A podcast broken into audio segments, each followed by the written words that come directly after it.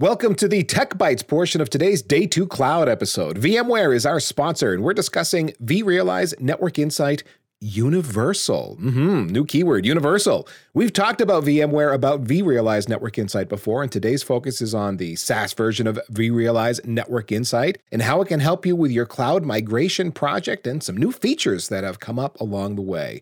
You definitely have a cloud migration project. We know you do. You've been working on it for quite a while. Yeah, that's the one. You know. Our guests are Martijn Smit and Sejong Ha to talk to us today. And Sejong, let's open up with you. We uh we have a new keyword here in the product name, universal. So what does the universal mean in vRealize Network Insight Universal? Yeah, th- thanks Ethan. Thanks Ned. Uh, so basically, universal means we're trying to keep it a lot simpler for you know the network practitioners out there that are trying to maintain their infrastructure, you know, building out their networks, building out their infrastructure. So we're trying to make, uh, you know, licensing is just one thing. Of course, all the technical things they have to deal with, but we're trying to make it simpler so that they just have to worry about one thing, which is, you know, the solution that they want to implement. And for customers that have maybe on premises for network monitoring or they want to move to a SaaS based version of network monitoring, Universal will handle all that. So customers can. So, so the Universal part, this, this is a licensing change that we're talking about. We are simplifying licensing. Is that what you're getting at? Yes, that's correct. So basically, just keeping it a lot simpler so they don't have to worry about it because it's a lot more flexible. And in terms of you know purchasing or or consumption, they just do the universal licensing, and you know we can monitor things like you know desktops. Um, we can monitor the cloud infrastructure, native public cloud. You know, so before they would have to sort of have different CCU units, for example, or different VDI units. You know, they would have to have different uh, vCPU for public cloud. So you just get the one license and it handles everything now. So then it's just one thing they don't have to worry about.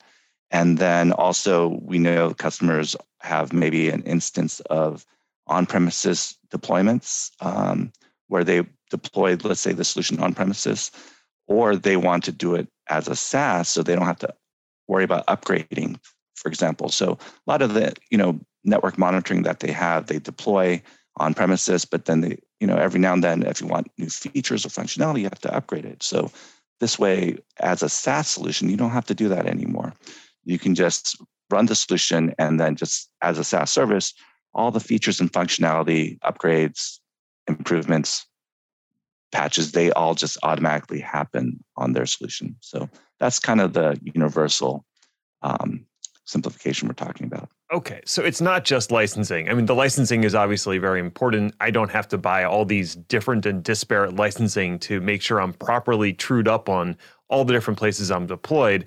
I get the universal license, I know I'm good. But then you added that extra layer that it's not just about the licensing of the endpoints, it's also the solution itself. I could run it on prem, I could run it as SaaS. And you you mentioned a few reasons why you might use SaaS. Are there some other benefits to using the SaaS version over a traditional on-prem installation? Oh yeah, there's lots of benefits. Um, you know, we we've done a lot of things in terms of security. So for the SaaS, you know, those are things you don't have to worry about or harden on yourself on the appliance. You don't have to worry about the sizing of the appliance, you know, because we have different brick sizes. You don't have to worry about powering it.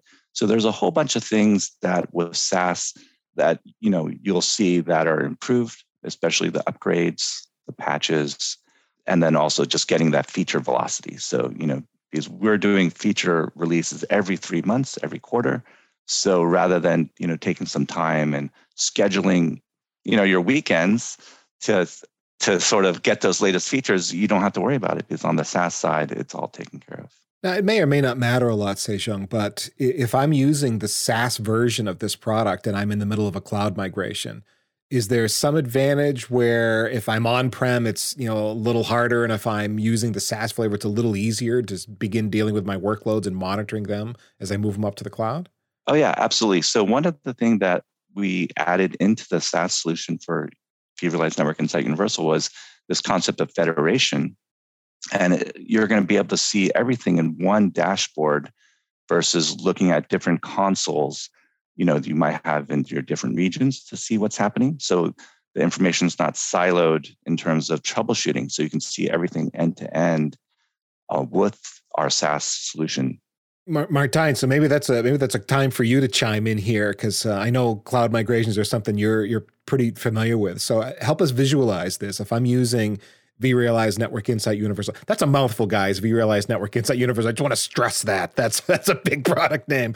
Uh, but if I'm using that product for my cloud migration, and uh, Sejong just introduced this idea of federation, help me uh, help me understand what that monitoring infrastructure is going to look like. Yeah. Um, vRealize Network Insight Universal is indeed a mouthful. I typically call it VRNIU uh, to make it a little bit easier on myself. But uh, basically, what Sejong just described is when you're in the middle of a migration or starting a migration, right? So you have on-prem uh, infrastructure, you're monitoring that. You're creating your migration plan, as you said in the beginning, like you're mapping out the application landscape. You're looking at what talks to what, which is what VRNI will tell you but then you slowly shift that shift those workloads shift those applications from your on-prem environment to the cloud whichever cloud that is and then VRNI U will actually move with it. So, like the universal licensing makes it possible so that you start fully on prem and then gradually move uh, towards uh, SaaS.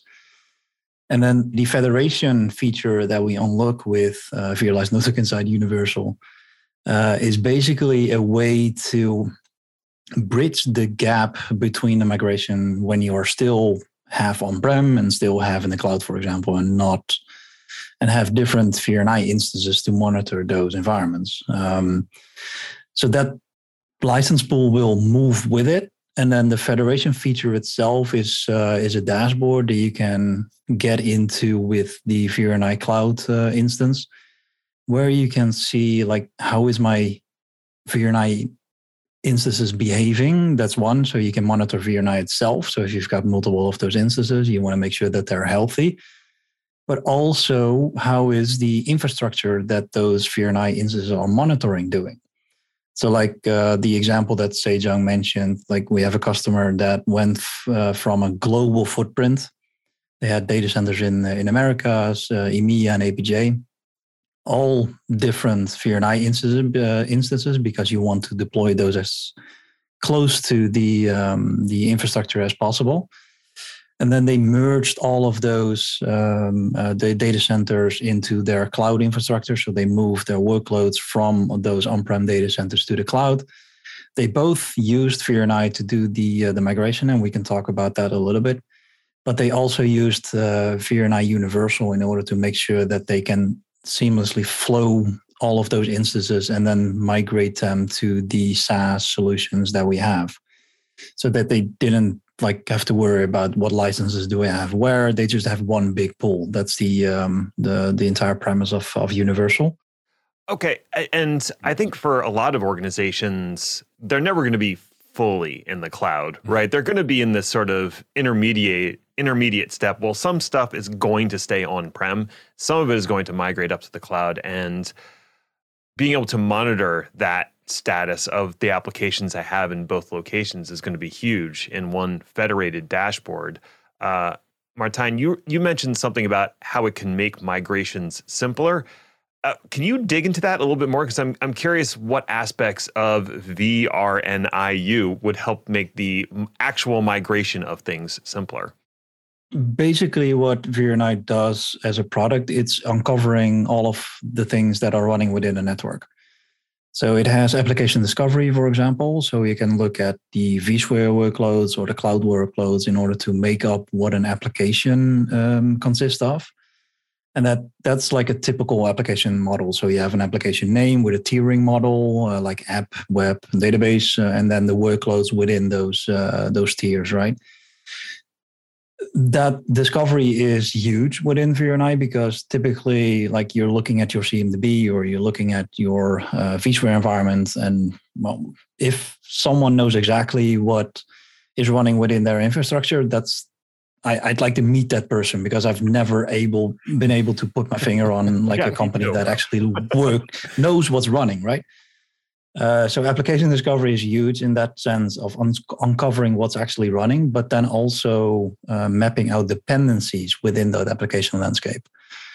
So it'll be able to tell you, or VRNI is able to tell you, that this application is talking to these other applications, but also these end users, those uh, IoT devices, uh, um, those printers, those, those cloud workloads. So every single connection is basically logged within VRNI, and you're able to uncover that pretty easily by using that application discovery and creating those groups within VRNI to show those connections.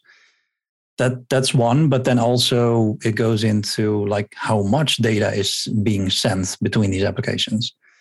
So if you're targeting a piece of your infrastructure, uh, like 20, 50 workloads within your infrastructure that you want to pick up in one migration window, you will be able to group those into a migration wave, as we call them. And then you will see the actual requirements for that migration wave. You will be able to tell like how much bandwidth do I need between the destination cloud and my on-prem when I've picked this migration wave up and actually migrated them to uh, to the cloud.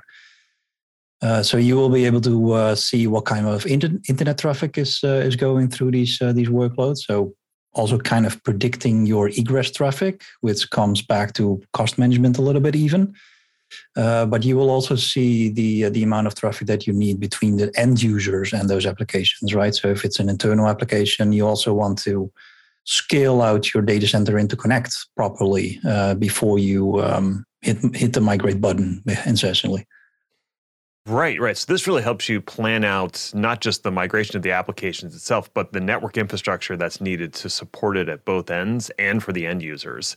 Because I'm just thinking about, yeah, an internal app that everybody's accessing because they're maybe kind of going in through the same remote office connection to to a central uh, point, now that application has moved up to the cloud, am I going to send my users through that central point and then up to the cloud? Or is there a way to just send them directly to that cloud instance so all that traffic isn't flowing through my data center now the application's not even there? Exactly. So VRNI can uncover the requirements that you need when you uh, when you migrate an app. So you, or just looking at the specific application, it can tell you how much uh, network uh, capacity it needs.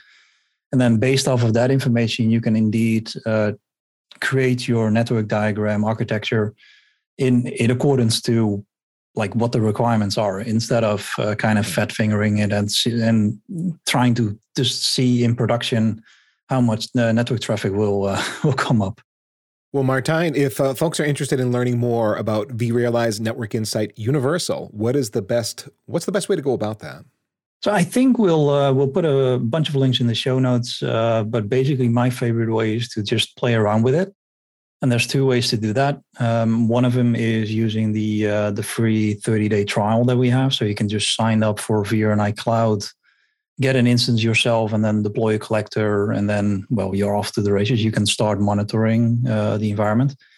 Or you can try our hands on labs, which is basically a simulated environment where you have a complete demo system to your um, availability.